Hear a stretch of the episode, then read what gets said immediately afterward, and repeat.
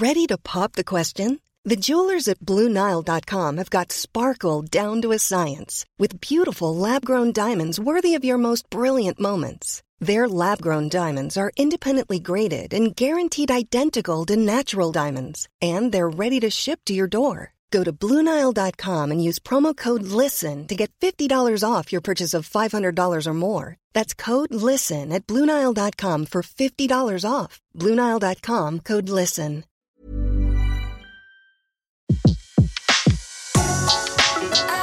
Le meilleur de séances radio est maintenant sur We Love Cinéma.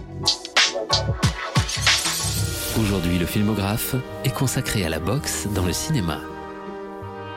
Sur Séance Radio par BNP Paribas. Bonjour à tous, euh, bonjour Antoine Cyr. Bonjour Laurent, bonjour à tous. Je voudrais vous parler aujourd'hui d'une catégorie de films très particulière, mais qui a quand même fait les beaux jours d'Hollywood, et plus particulièrement du film noir, les films sur la boxe. Bien sûr, lorsqu'on parle de boxe au cinéma, impossible de ne pas penser au grand film de Martin Scorsese de 1980, Raging Bull, avec Robert De Niro dans le rôle de Jack LaMotta, l'homme qui bâtit Marcel Cerdan et qui fréquentait la mafia d'un peu trop près.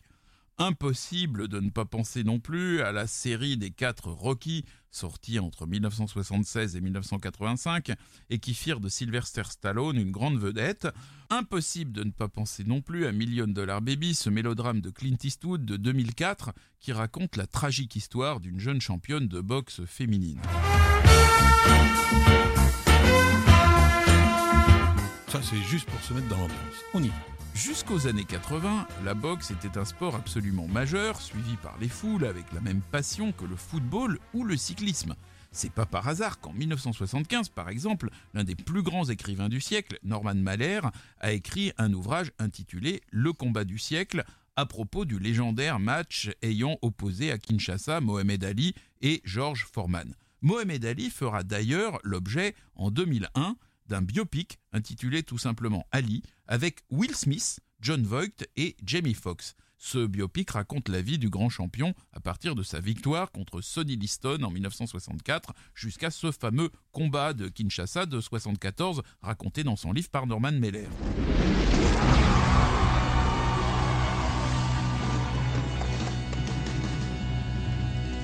How are you doing out there?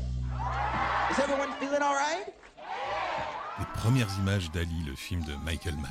Il faut aussi citer un excellent film un peu oublié de John Huston, Fat City, en 1971, qui met en scène un vieux boxeur alcoolique qui veut remonter sur le ring, interprété par Stacy Kitsch, et un débutant que joue un Jeff Bridges au tout début de sa carrière. On y voit le versant miteux de la Californie du début des années 70, des gymnases fatigués, des quartiers déshérités sur lesquels le vieux routier Houston porte un regard très moderne. Parfois dans les films de boxe, le héros perd son combat, mais retrouve l'amour. Ici, c'est l'inverse. Et Stacy Kitsch remonte avec succès sur le ring, mais perd la petite amie qui lui avait rendu un semblant de goût à la vie.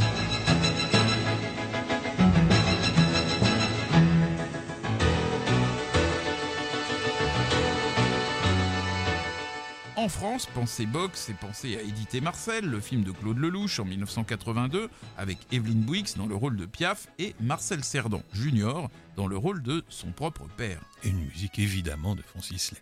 C'est aussi se souvenir qu'au début des années 60, les deux monstres sacrés du cinéma français que sont Alain Delon et Jean-Paul Belmondo se sont illustrés dans des rôles de boxeurs, respectivement en 1960 dans Rocco et ses frères de Lucchino Visconti, et en 1962 dans L'aîné des fers chauds de Jean-Pierre Melville. Et d'ailleurs, hors écran, Delon et Belmondo étaient vraiment passionnés de boxe. hein. Delon a organisé des, des matchs et Belmondo, comme beaucoup d'autres euh, acteurs, on verra ça tout à l'heure, a, a pratiqué la boxe très très sérieusement. Mais si on va beaucoup plus en arrière, la boxe, elle était entrée au cinéma dès l'époque du, du muet, avec notamment Max, champion de boxe, tourné par Max Linder en 1910, et puis Hitchcock aussi, l'un des grands films qu'il a réalisé à l'époque du muet, est Le Masque de cuir de 1928, un, film aux images sublimes qui mélange deux mondes alors encore intimement liés, celui de la boxe et celui de la fête foraine. Et puis, en 1931, le métier de boxeur est l'un des nombreux qui vont être pratiqués par Charlie Chaplin dans Les Lumières de la vie.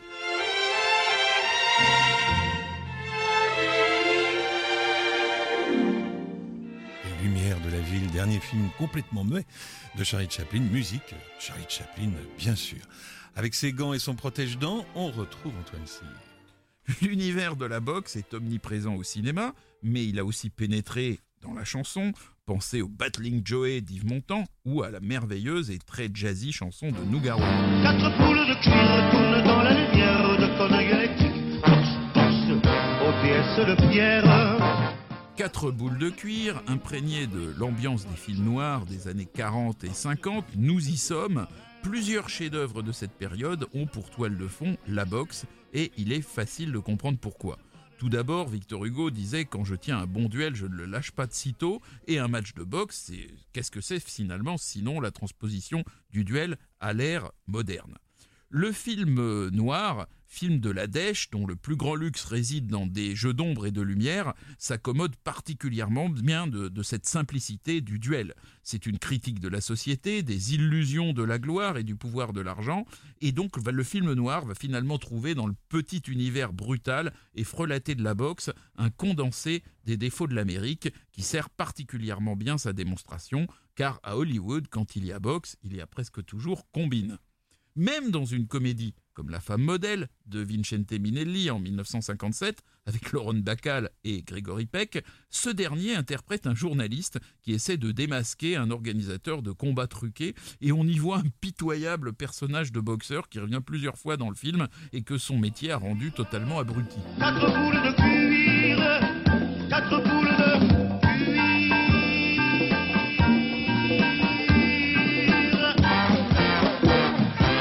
Aujourd'hui, c'est la boxe qui est à l'honneur dans le filmographe sur Séance Radio. Et c'est le champion poids plume Antoine Cyr qui est sur le ring. La boxe est déjà présente dans le cinéma américain des années 30, avec notamment Le Champion, un poignant mélodrame de King Vidor, dans lequel Wallace Beery interprète un champion déchu qui vit d'expédients avec son fils. Le fils voue une véritable adoration à ce père qui s'encanaille à la moindre occasion et qui va jusqu'à perdre au jeu le seul bien que possédait sa progéniture, un adorable cheval de course. Plein de remords, le père se remet à l'entraînement pour livrer le combat qui lui permettra peut-être de regagner le cheval de son fils. Ce sera, hélas, le combat de trop. Mais qui rapportera à Wallace Berry l'unique Oscar de sa carrière. Le thème du vieux boxeur déchu sera également exploité en 1962 dans Requiem pour un champion, un film de Ralph Nelson avec Anthony Quinn dans le rôle d'un boxeur qui, la santé démolie après 17 ans de carrière, doit raccrocher les gants sous peine de perdre la vue. Hélas, il sera lui aussi rattrapé par la nécessité de combattre.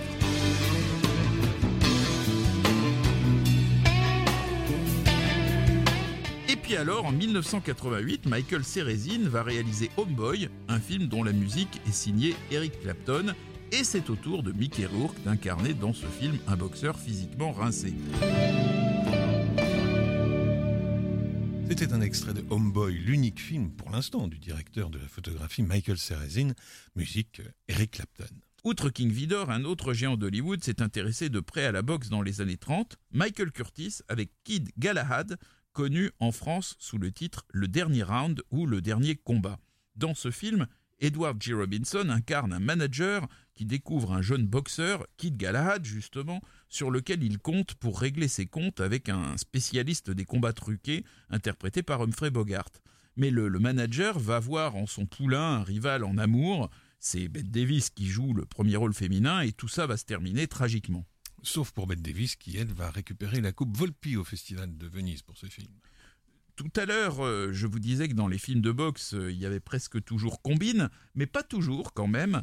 Raoul Walsh, auquel on doit quelques films noirs mémorables, à commencer par High Sierra avec Humphrey Bogart, a réalisé en 1942 Gentleman Jim, l'un des rares films optimistes et positifs ayant été tournés sur la boxe. Ce film se déroule au début du XXe siècle. La boxe est encore un sport clandestin, surtout en Amérique, où de pauvres types se battent à main nue pour divertir quelques bourgeois en mal de sensations. Quelques amateurs raffinés vont changer les choses en diffusant les règles créées en Angleterre par le marquis de Queensberry, prévoyant notamment la division du match en round, l'utilisation de gants et la création des catégories poids lourd, poids moyen et poids léger. Parmi les jeunes Américains séduits par ce sport, James Corbett, un jeune employé de banque ambitieux et cultivé, interprété par Errol Flynn. Que Raoul Walsh venait de diriger dans La Charge Fantastique et dans Sabotage à Berlin. Alors ce Corbett, il a deux idées fixes, devenir un champion du monde de boxe et être un acteur shakespearien. Euh, il a aussi un rêve, celui d'épouser la fille de son patron que joue la belle Alexis Smith.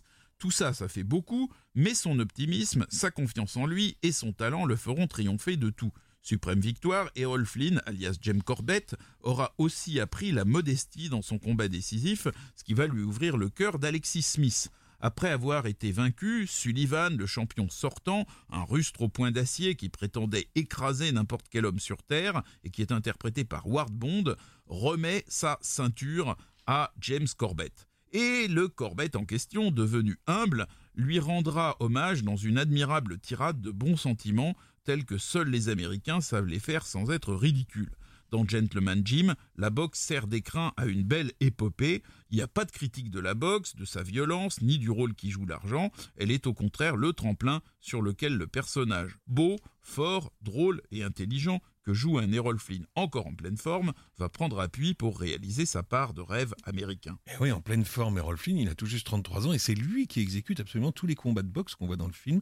Il n'a pas voulu être doublé. D'ailleurs, le tournage va être arrêté quelques jours pour cause de petits problèmes cardiaques. Quand même. Eh oui, quand même. À 33 ans, hein, ça commence. À... Bah oui, mais enfin, il vivait beaucoup de vie, hein, cet homme. C'est vrai. La plupart des autres films sur la boxe, tournés dans les années 40 et 50, seront de vrais films noirs utilisant donc la boxe comme une métaphore du côté sombre du rêve américain avec son cortège de mirages et de violence. C'est notamment le cas de Nous avons gagné ce soir de Robert Wise réalisé en 1949.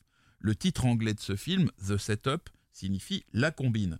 Le scénario est signé d'Art Cohn, un ancien reporter sportif qui connaissait parfaitement le milieu de la boxe, et la photographie de ce film, entièrement tournée en studio, est du légendaire Milton Krasner. Directeur de la photo sur Eve, 7 ans de réflexion, La conquête de l'Ouest, plus de 150 autres films.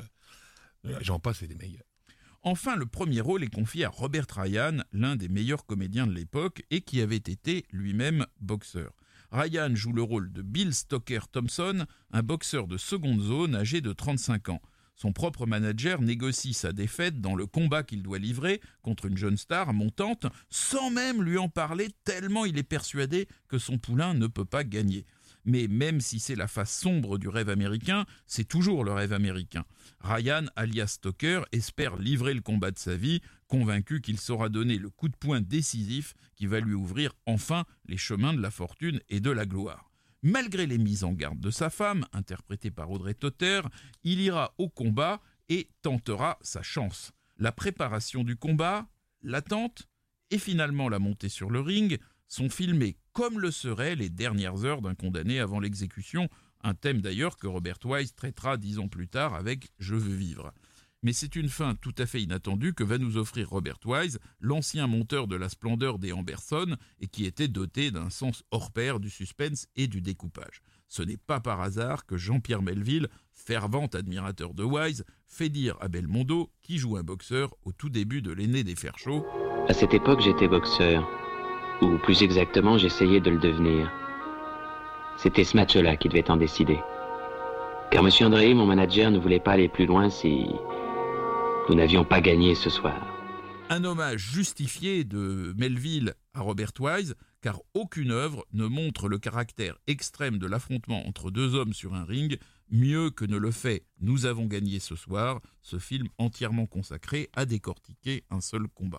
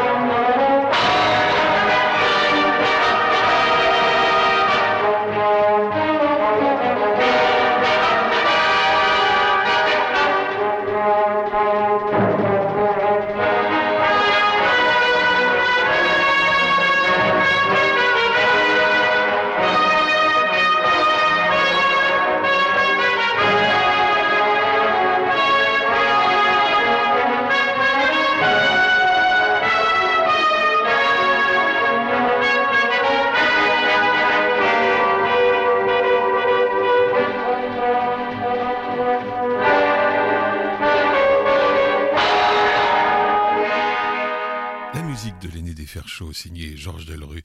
C'était en 1963. Vous écoutez Séance Radio, le filmographe est consacré aujourd'hui à la boxe au cinéma. On retrouve le Cassius Clay de la pellicule, le Mike Tyson du microphone. J'ai nommé Antoine Cyr. Comme vous y allez. Impossible de parler de boxe à Hollywood sans évoquer les deux films où John Garfield, qui était monté sur le ring dans sa tumultueuse jeunesse, interprète un boxeur. Dans Je suis un criminel, réalisé par un Busby Berkeley plus connu pour ses films musicaux, Garfield joue un champion de boxe ambitieux et cynique, accusé à tort du meurtre d'un journaliste. Son manager, le vrai coupable, est mort dans un accident de voiture en prenant la fuite, et la police a pris le corps carbonisé pour celui du boxeur qui est interprété par Garfield. Passant pour mort, ce dernier préfère s'enfuir et atterrit à l'autre bout des États-Unis, dans un ranch pour jeunes délinquants, dont il va conquérir l'estime en leur apprenant à boxer. Mais il va se trahir en acceptant de participer à un défi contre un champion professionnel qui va faire l'objet d'un reportage illustré dans la presse locale. Dans ce film, la boxe n'est pas tant une métaphore du capitalisme qu'un prétexte pour dénoncer, sans en avoir l'air, les travers de la société du spectacle, un sujet que le très glamour Busby Berkeley devait connaître sur le bout des doigts. Archie Mayo avait déjà tourné une première version de cette histoire six ans plus tôt avec Douglas Fairbanks Jr. et, et Loretta Youn, ça s'appelait La vie de Jimmy Dolan.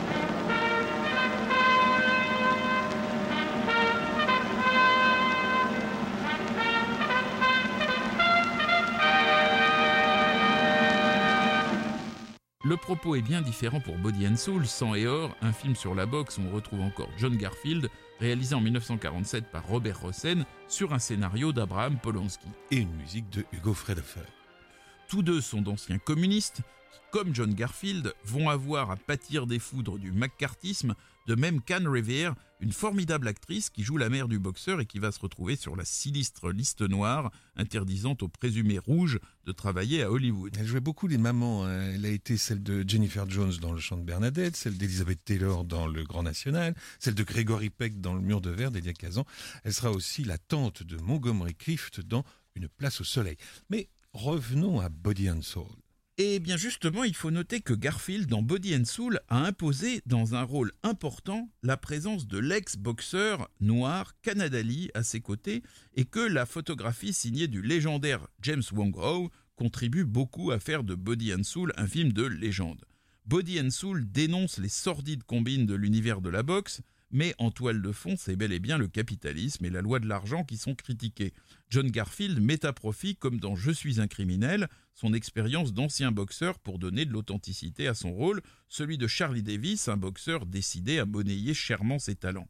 Au début, il est complice du système, malgré le mal que cela fait à sa compagne, interprétée par Lily Palmer, et surtout malgré les bouffées de haine que cela suscite chez sa mère, interprétée comme nous l'avons vu tout à l'heure par Anne Revere. Il finit tout de même par ne plus supporter cette situation et refuse de se laisser battre dans un combat arrangé par son manager. Charlie Davis, alias Garfield, se transforme pendant le film. L'ex-boxeur, euh, docile, a jeté toutes ses forces dans la bataille pour gagner le match qu'il devait perdre et il défie crânement son manager dans la dernière séquence de, de ce film, donc de Body and Soul. Un film produit par John Garfield lui-même. Notons que Garfield, ce n'est pas le seul petit gars de New York à avoir joué les boxeurs dans des films noirs. En 1940, James Cagney avait interprété un chauffeur routier toujours prêt à faire le coup de poing, devenu boxeur dans City for Conquest. En français, Ville conquise. Un mélodrame d'Anatole Litvak, dans lequel on retrouvait plusieurs grands du cinéma à leur début, en particulier Anthony Quinn, Arthur Kennedy et même le futur réalisateur Elia Kazan. Et c'est pendant le tournage de ce film qu'Anatole Litvak a été blessé à un œil et a, a dû se faire remplacer quelques jours par Jean Negulesco. Le grand Stanley Kubrick s'est aussi intéressé de près à la boxe. Son premier court-métrage, Day of the Fight, raconte une journée de la vie du boxeur Walter Cartier à partir de la messe du matin et jusqu'au match du soir. Le tout en 15 minutes 45 secondes. En 1954, son second long métrage, Le baiser du tueur, raconte également la journée d'un boxeur qui perd son combat et se retrouve sous la menace d'un mafioso qui l'a surpris euh, maltraitant sa voisine. Euh, c'est la voisine du boxeur. La, la boxe n'est toutefois qu'un argument secondaire dans ce film, qui est surtout remarquable par une fabuleuse bataille finale au milieu des mannequins d'un grand magasin vide. Et d'ailleurs, Kubrick, qui n'avait que 27 ans à l'époque, recevra le prix du meilleur réalisateur de l'Helvétique Festival de Locarno. Les amateurs de Kubrick doivent avoir vu Le baiser du tueur, c'est un de ses premiers bons films. Parmi les réalisateurs qui se sont illustrés grâce à des films sur la boxe, il faut faire une place particulière à Mark Robson, auteur de deux films majeurs sur ce thème. Robson avait travaillé avec Robert Wise comme assistant monteur et son premier film sur la boxe, Champion, sort en 1949, la même année que nous avons gagné ce soir. Plutôt que de se concentrer sur la dramaturgie d'un combat, ce film, également excellent, se concentre sur la personnalité d'un boxeur issu d'un milieu très modeste, adulé du public et prêt à tout pour réussir. Interprété par Kirk Douglas, dont c'est le premier très grand rôle, ce personnage au cynisme extrême n'hésitera pas à abuser tous ceux qui croient en lui, sa femme, son frère, son manager et même sa maîtresse. On retrouve dans ce film Arthur Kennedy, déjà vu dans City for Conquest. Et c'est pour son rôle de boxeur dans Champion que Kirk Douglas obtiendra à 33 ans sa première nomination à l'Oscar. Euh, il y aura encore deux autres nominations, mais il n'aura jamais, enfin sauf en 96, un Oscar d'honneur.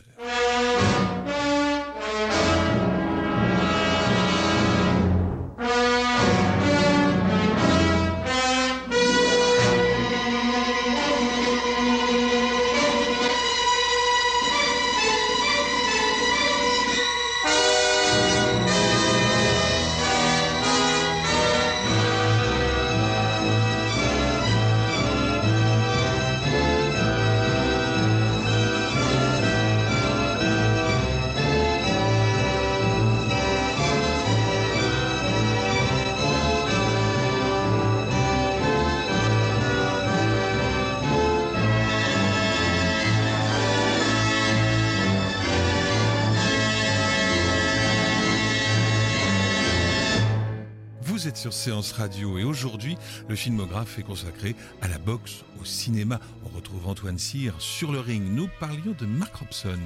Et le deuxième film de Mark Robson sur la boxe, c'est Plus dur sera la chute en 1956, dont l'excellent scénario est signé de Philippe Jordan d'après une nouvelle de Bud Schulberg. Et dont nous entendons encore l'excellente musique signée Hugo Fredhofer. Cette fois-ci, pas de grand boxeur flamboyant, même pourri de l'intérieur, mais une histoire qui raconte une pitoyable tentative de fabriquer de toutes pièces un champion. Ce film est surtout connu pour avoir donné son dernier rôle à Humphrey Bogart, mort peu de temps après le tournage, mais il compte aussi dans sa distribution l'excellent Rod Steiger ainsi que le colosse Mike Lane, un ancien catcheur à qui on avait appris à boxer et à jouer la comédie pour les besoins de ce film. Et, et qui combattait sous le pseudonyme de Tarzan Mike. Il est fréquent que les acteurs qui tournent dans des films de boxe aient à un moment de leur vie pratiqué la boxe. Si Mark Robson a pu choisir pour plus dur sera la chute un géant qui n'avait pas de véritable expérience de ce sport, c'est parce que son personnage est celui de Toro, un boxeur argentin aussi médiocre qu'il est en apparence une force de la nature. Toro est arrivé en Amérique à la demande d'un manager véreux. Incarné par Rod Steiger, celui-ci recrute un ancien journaliste, joué par Humphrey Bogart, comme agent de relations publiques chargé de chanter les louanges de Taureau. Ce sera l'unique rencontre des deux comédiens, Steiger et Bogart. Mais dès le premier entraînement, Bogart se rend compte que son poulain ne vaut rien sur un ring. Il a un punch en coton et une mâchoire en verre. Il est bâti comme un taureau, mais tendre comme une laitue, déclare Bogart à propos de Taureau. Il parviendra tout de même à séduire le public à coups de communiqués de presse dithyrambiques et surtout de combats truqués à son insu. Mais lors d'un de ces combats, Taureau tue Gus, un boxeur chevronné. Il est persuadé que c'est l'effet de sa force titanesque et s'en veut terriblement, mais s'imagine qu'il va également démolir son prochain adversaire. Or, ce prochain adversaire, c'est un boxeur redoutable, auteur naguère des lésions qui sont en fait à l'origine de la mort de Gus, et très en colère que ce fait d'armes ne lui soit pas attribué. Bogart décide d'ouvrir les yeux de Taureau et lui dit Tu n'as tué personne, tu ne ferais même pas éclater un œuf, tu ne peux tuer personne, sauf avec un pistolet. C'est sans illusion que Taureau s'engagera dans son dernier combat, dans le seul espoir de ramasser quelques dollars pour sa famille avant de rentrer en Argentine. Plus dur sera la chute, s'attarde sur les drames humains, autant qu'il prend l'univers de la boxe comme un prétexte pour dénoncer la cupidité et la loi de l'argent. La chute dont il est question, c'est celle de Taureau, tristement renvoyé à ses montagnes andines alors qu'il se voyait au firmament. Mais c'est aussi celle de Bogart, excellente en honnête homme qui ne trouve qu'in extremis l'énergie de mettre ses actes en harmonie avec ses convictions. Celle de Gus, mort sur le ring, ou celle de cet ancien boxeur, âgé de 57 ans, mais en paraissant 75, qui répond à la presse entre deux divagations de son cerveau amoché que le gouvernement devrait s'occuper de pensionner les retraités du ring. Et Plus dur sera la chute sera le dernier film de, Bogart. Il devait disparaître neuf mois après la sortie du film aux États-Unis. Plus dur sera la chute, c'est un grand film sur la boxe, c'est peut-être même celui que je préfère. Il est en tout cas annonciateur des crises qui vont frapper ce sport dans les 20 dernières années du XXe siècle et qui conduiront à sa relative marginalisation. Mais à l'époque où elle était un sport majeur, la boxe aura tout de même eu le temps de marquer l'histoire du cinéma, et c'est fort bien ainsi. Merci Antoine. Le filmographe vous a été présenté par Antoine Cyr et Laurent Bourdon sur Séance Radio par BNP Paribas. Retrouvez l'ensemble des contenus séances radio proposés par We Love Cinéma sur tous vos agrégateurs de podcasts.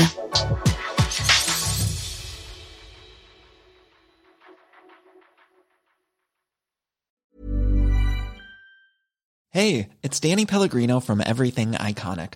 Ready to upgrade your style game without blowing your budget? Check out Quince. They've got all the good stuff shirts and polos, activewear, and fine leather goods, all at 50 to 80% less than other high end brands. And the best part? They're all about safe, ethical, and responsible manufacturing. Get that luxury vibe without the luxury price tag. Hit up quince.com slash upgrade for free shipping and 365 day returns on your next order. That's quince.com slash upgrade.